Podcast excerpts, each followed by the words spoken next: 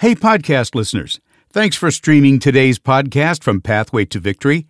Pathway to Victory is a nonprofit ministry featuring the Bible teaching of Dr. Robert Jeffress. Our mission is to pierce the darkness with the light of God's Word through the most effective media available, like this podcast. To support Pathway to Victory, go to ptv.org slash podcast and click the donate button, or follow the link in our show notes. Now, here's today's podcast from Pathway to Victory. Hi, this is Robert Jeffress, and I'm glad to study God's Word with you every day on this Bible teaching program. On today's edition of Pathway to Victory. Pastor, do you believe Christians can be demon possessed? Now, if by possessed you mean can Christians be owned by demons? Absolutely not. We are owned by God. The responsibility we have is not exorcising demons from other people or ourselves, it's by exercising the spiritual power God has already given to us. Welcome to Pathway to Victory with author and pastor Dr. Robert Jeffress. You know, Hollywood movies often display demon possession in a very predictable manner. You know, the worried family calls in a priest in a desperate attempt to cast out a demon. Well, today on Pathway to Victory, Dr. Robert Jeffress explores if Christians can be possessed by demons and if exorcisms are ever necessary. Now, here's our Bible teacher to introduce today's message. Dr. Jeffress? Thanks, David, and welcome again to Pathway to Victory. Did you realize that Pathway to Victory publishes a magazine? In today's digital world, many publishers have dissolved their printing divisions. But at Pathway to Victory, we've learned that our friends love receiving Pathway Magazine. This exclusive periodical contains daily devotionals for you. There's a number of fascinating articles about Christian living, and of course, inside information about the ministry of Pathway to Victory. To receive your first copy of Pathway Magazine, just follow the simple instructions at ptv.org. Well, we're in the middle of a practical teaching series called What Every Christian Should Know. With the advent of the Internet, false doctrines have multiplied at lightning speed, and this teaching series is crafted to help you remain grounded in theological truth rather than getting swept away by the winds of popular ideas. For your benefit, I also wrote a book called What Every Christian Should Know, in which I provide teaching on important doctrines such as the Holy Spirit, angels and demons, and the end times. The subtitle of my book is 10 Core Beliefs for Standing Strong in a Shifting World. 10 chapters about 10 essential doctrines that will keep your feet on a solid foundation. And a hardbound copy is yours when you give a generous gift to support the ministry of Pathway to Victory. Now, let's get started with our next study in this teaching series. Our primary Bible text is found in Hebrews chapter 1. I titled today's message, What Every Christian Should Know About Angels and Demons. Demons are real. Well, if they are real, what is their agenda? Well, with unbelievers, demons attempt to lead unbelievers astray by either creating a whole false religious system or changing the true gospel just enough to send people to hell. Secondly, demons attempt to harm believers. Well, how is that, Pastor, that demons can work in our lives? Well, first of all, they can work through nature. Ephesians 2 2 says, Satan is the prince of the power of the air. I don't understand that, but I do understand that God has given Satan certain authority in this world. Secondly, demons can work through physical illness. Now, not all illness is a result of Satan and his demons, but some of it is.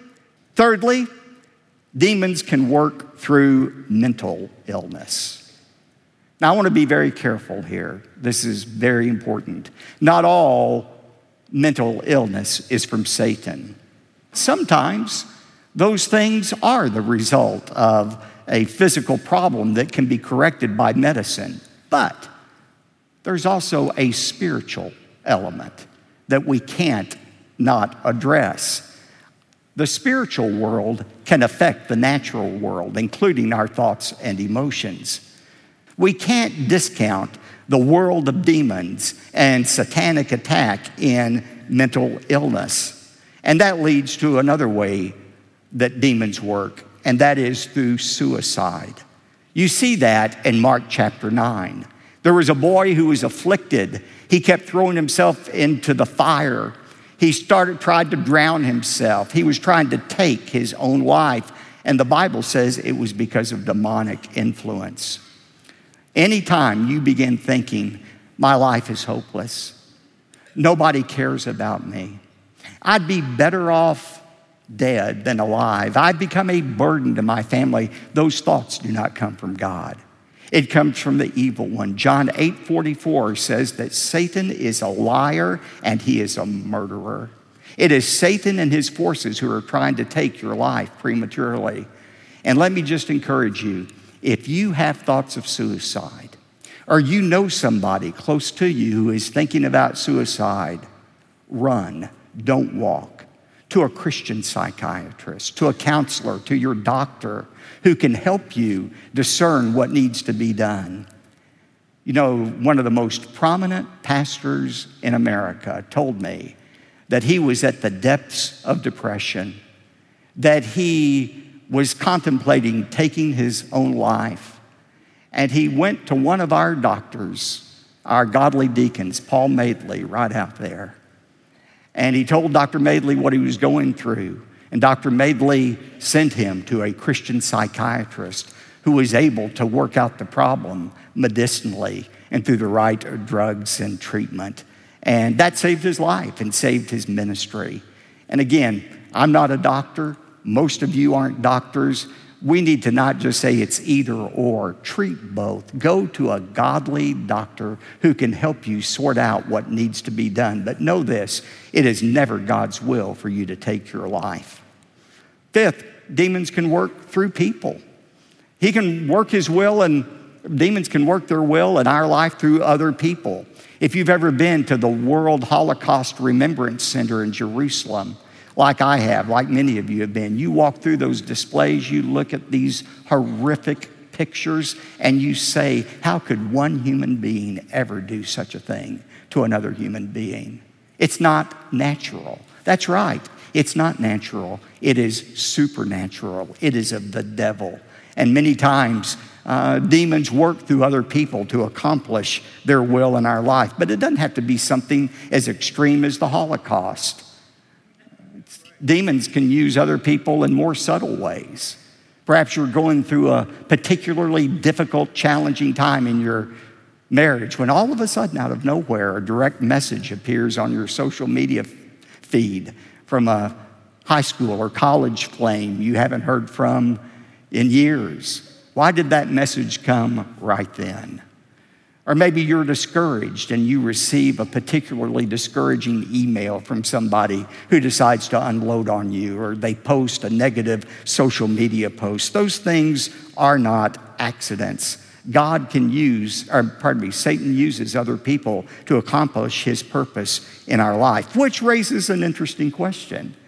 Well, Pastor, do you believe Christians then can be demon possessed? Have you ever wondered about that? Have you ever heard that question? Is it possible for Christians to be demon possessed? Now, we know that non Christians are demon possessed. They are possessed by Satan, to be more accurate.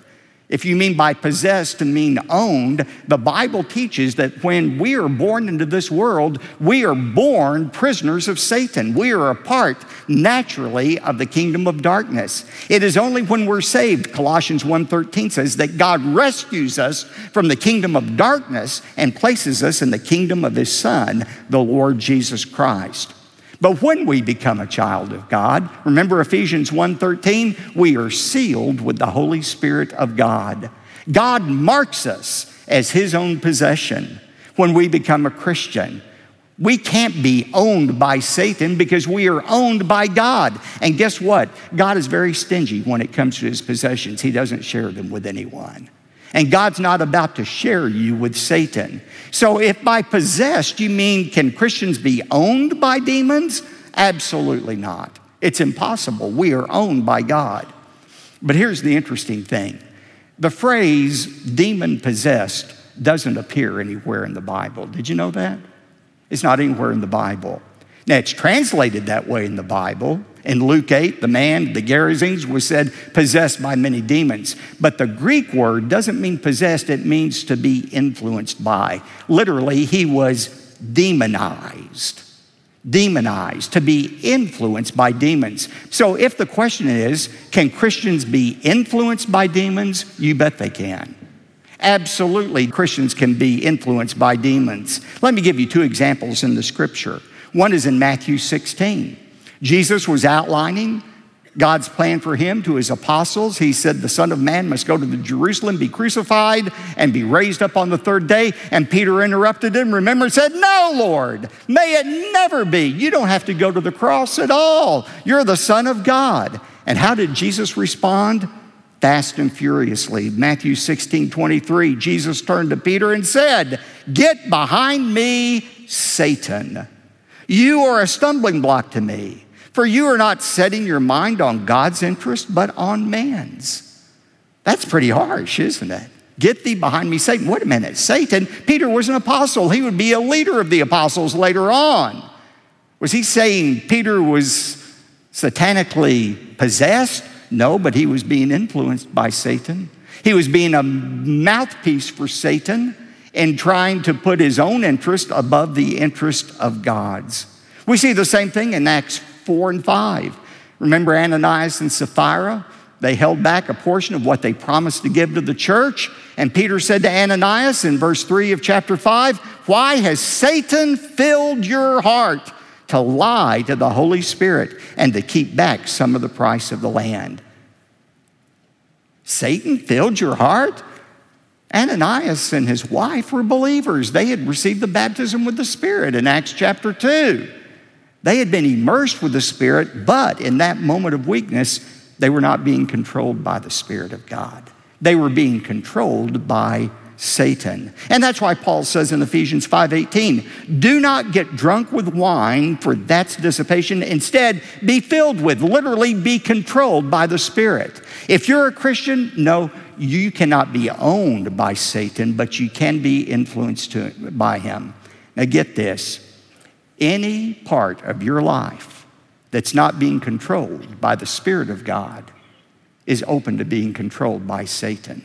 There's no such thing as a spiritual vacuum. Any part of your life you've not surrendered to God and His will is up for grabs and can be demonically influenced. So, now that we know something about demons, what they want to do, how they work their will in our lives, how can we have spiritual victory over demons? Let me give two suggestions straight out of the Bible. Number one, be alert to Satan's attack. Be alert to Satan's attack. The great Bible expositor D. Martyn Lloyd-Jones said, Anyone who is not aware of a fight and a conflict in a spiritual sense is in a drugged and hazardous condition. There are a lot of Christians like that. They walk around in a spiritual stupor not aware that they are in Satan's crosshairs, that he has a plan to destroy everything important to them their faith, their family, their future. And people who are not alert to Satan's and his demons' attacks become spiritual roadkill. That's why 1 Peter 5 8 says, Be of sober spirit, be on the alert, for your adversary, the devil, prowls about like a roaring lion, seeking someone to devour. Be alert to Satan's attacks. Secondly, be aware of God's provision. You don't have to feel paranoid about Satan and his demons. Be aware of the provision God has made for you to have victory over Satan. Now, you know, we Christians, we like easy fixes to complex problems. We would love to think there's just one prayer we could pray that would remove Satan's power over our life forever. Or we think there's one little ritual we could go through that would break demon's stranglehold on our life. That's why a lot of people are attracted to a practice that we call exorcism, casting demons out of people. Is that a legitimate practice for today? Wouldn't it be nice if you could, you know, just put a wreath of garlic around you and have a priest or pastor wave a crucifix and speak a few Latin phrases, and somehow that would remove Satan's impact on your life forever. A lot of people are being deluded by this false practice that is no longer relevant today. Are there cases of demonic influence that are so severe they demand something extreme like exorcism? Let me real quickly show you three things the Bible says about exorcism. I had a deacon friend of mine asking me about it just after the first service. He hadn't come to the service yet, asking me about that. He said, I read the New Testament, seems like every other page you see something about exorcism and casting out demons. Is that something we should be doing today? Three things I would say. Number one, the gift of exorcism is attached to specific individuals in the Bible. It's not a blanket gift. It's uh, specified to certain individuals. First of all, Jesus had the ability to exorcise demons. We saw that in Luke 8. But even Jesus himself said it was limited in its effectiveness. He did it to show his authority over the demonic world. Matthew 10, verses 1 to 4 says the apostles were given the gift of exorcism to demonstrate the validity of their message. But there's no other passage that indicates Christians as a whole are supposed to engage in exorcism or have the ability to do that. Now, people say, wait a minute, Pastor, you're forgetting about a verse. Mark 16, verses 9 through 20, Jesus said to all of his followers, You're going to go out and cast out demons. You're going to speak in tongues. You're going to be able to grab hold of a snake and it won't harm you, and so forth. What about that passage of the Bible? If you look carefully in your Bible at those passages, that passage, it will be in brackets or it will be in italics or there'll be a note at the bottom of your Bible indicating that these verses are questionable, whether they belong in the Bible or not. They don't appear in the earliest manuscripts. Don't let that shake you up. There are three passages in the New Testament we know of that are questionable passages. None of them affects any major doctrine of the church. Uh, writing in the sand with the woman of adultery, the p- pool of Siloam. These are passages that we know are questionable. And here's the point Dr. Ryrie, our late member, said the doubtful genuineness of these verses make it unwise to build a doctrine or base an experience on them. Translation Before you go out and grab that snake, you better be sure those verses were really in the Bible because they're very doubtful. But apart from these individuals, Jesus and the apostles, there are no blanket verses that say exorcism has been given to us as a power. Secondly, the gift of exorcism is rarely mentioned in Scripture after the Gospels and the book of Acts. You don't find it anywhere. Uh, the reason you don't find it after the book of Acts is the book of Acts records the Acts of the Apostles. But after that, nowhere in the epistles do you find any reference to exorcism. It's not mentioned in 1 Corinthians, which is a manual on how the church should operate. Paul never mentioned it to his protege in the ministry, Timothy, when he talked about how to run the church at Ephesus. I mean, if exorcism were an important part of the church, don't you think there'd be some instruction somewhere about how to do it? Even when we get to Ephesians 6 on spiritual warfare, Talks about put on the full armor of God. Nothing is said about exorcism. And thirdly, the gift of exorcism has limited effectiveness across time. Even if some priest or pastor or group of Christians friends was able to exorcise demons from an individual, there's no guarantee that demon wouldn't return to that individual and bring several friends along with him. By the way, Jesus is the one who said that in Luke 11. He said, When the unclean spirit goes out of a man, it passes through waterless places, seeking rest and not finding any. It says, I'll return from that person from which I came. And when it comes, it brings seven other spirits more evil than itself. So, how do we rid ourselves of demonic influence if it's not through exorcism? Author Neil Anderson, in his book, The Bondage Breakers, wisely observes the responsibility for living free in Christ has shifted from the specially endowed agent of authority to the individual believer. Do you hear that? He's saying it's no longer somebody else's responsibility to take demons out of me. It is my responsibility to live in a way to break demonic influence over my life. Nowhere in the Bible are Christians commanded to bind the power of Satan. Have you ever heard that before? I'm going to bind the power of Satan. There's no reason to think you have the ability to do that. That's not the command. You've not been commanded to cast out demons. What we have been commanded to do is to live in a way to resist Satan and his demons. In other words, the responsibility we have is not exorcising demons from other people or ourselves. It's by exercising the spiritual power God has already given to us. That is our responsibility. And that's why we need to uh, be aware of God's provision. What is his provision? Look at 1 Peter 5 9. Peter said, Be alert. The devil's like a roaring lion seeking someone to devour. But notice what he says, but resist him, verse 9. Firm in your faith, knowing that the same experiences of suffering are being accomplished by your brethren who are in the world. James said it even more succinctly. How do you break Satan's power in your life? Submit, therefore, to God. Resist the devil, and he will flee from you. Now, I've done a series in the past on the divine defense, the spiritual armor God has given us, and that's all relevant. But if I were going to boil it down into one suggestion to protect yourself against Satan and his demons, it would be what James says submit your life to God and resist the devil. Those two are related. Any area of your life that has not been submitted to God is open to Satan's influence. The effective way to neutralize demonic forces, listen to this, is to diminish the staging area that demons have in your life, diminish the real estate that they have control over. Submit to God in your moral life, in your family life, in your work life, in your finances. The more you submit to God, the less of a foothold Satan has in your life. I was talking to one of our deacons this week, godly deacon, and he just shared this word of testimony. He said, You know, for so many years of my Christian life, I was trying to live according to my plan and my agenda, and it was like swimming upstream. Everything was so hard. But then I discovered the secret of submitting to God and His will.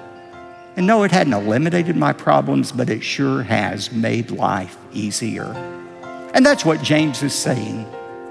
Submitting to God's will for your life, not giving the devil an opportunity, is the way, the only way to emerge victorious in this cosmic battle we're all engaged in. As Christians, our ears need to be tuned to hear the voice of God. Too many opinions, including the temptations from Satan, are making noise today. This is one of the many issues I address in my best selling book called What Every Christian Should Know. I spent countless hours preparing this book for you, crafting ways to explain these important topics in a way that everyone can understand. And I'd love to send you a copy. My book will help you stand strong on the solid foundation of biblical doctrine, even when our culture is choosing to defy God. And a hardbound copy will be sent to your home right away when you give a generous gift to support the ministry of Pathway to Victory. And then, if you've been listening to this program and benefiting from the bold instruction you hear, let me invite you to become one of our Pathway partners. A Pathway partner gives a financial gift each month. You choose the amount you prefer. And when you go online, you can see the exclusive benefits this special relationship affords. The best part is that your consistent giving is used by God to pierce the darkness with the light of His Word. Let me show you how your gift is multiplied. As an example, I heard from a gentleman in Florida who wrote, Pastor Jeffress, I want to say thank you for making your books and series so easily available. For several years now, I've relied on these books as pastoral tools to teach and disciple young men in the church I serve. Your books and messages are the best tools I have outside the Bible to do just that. Now, I should tell you, this man is 91 years young. And it's our Pathway partners and others who give who provide the resources for this man to touch other lives. David? Thanks, Dr. Jeffress. Today, when you give a generous gift to Pathway to Victory or when you join our team of Pathway partners, you're invited to request a copy of the best selling book from Dr. Jeffress called What Every Christian Should Know. Here's our toll free number 866 999 2965 or visit online at ptv.org. And when your gift is $75 or more, you'll receive not only the book, but also the complete collection of audio and video discs for the What Every Christian Should Know teaching series. Plus, we'll include a study guide that's perfect for Sunday school class or maybe a small group Bible study. One more time, call 866 999 2965 or find us online at ptv.org. You could also write to us. Here's that address P.O. Box 223 609, Dallas, Texas 75222. Again, that's P.O. Box 223 609, Dallas, Texas 75222. I'm David J. Mullins, inviting you back next time when Dr. Jeffress shares what every Christian should know about sin. That's Wednesday here on Pathway to Victory. Pathway to Victory with Dr. Robert Jeffress comes from the pulpit of the First Baptist Church of Dallas, Texas. The Pathway to Victory cruise to Alaska with Dr. Robert Jeffress set sail from Vancouver, British Columbia on June 15, 2024. Join me along with musical artist Rebecca St. James and Michael O'Brien and comedian Dennis Swanberg for a vacation you'll never forget. I promise you will come back spiritually, physically, and emotionally refreshed. Book your spot on the seven day Pathway to Victory cruise to Alaska at ptv.org. You made it to the end of today's podcast from Pathway to Victory, and we're so glad you're here. Pathway to Victory relies on the generosity of loyal listeners like you to make this podcast possible. One of the most impactful ways you can give is by becoming a Pathway partner. Your monthly gift will empower Pathway to Victory to share the gospel of Jesus Christ and help others become rooted more firmly in His Word. To become a Pathway partner, go to ptv.org/podcast and click on the donate button or follow the link in our show notes. We hope you've been blessed by today's podcast from Pathway to Victory.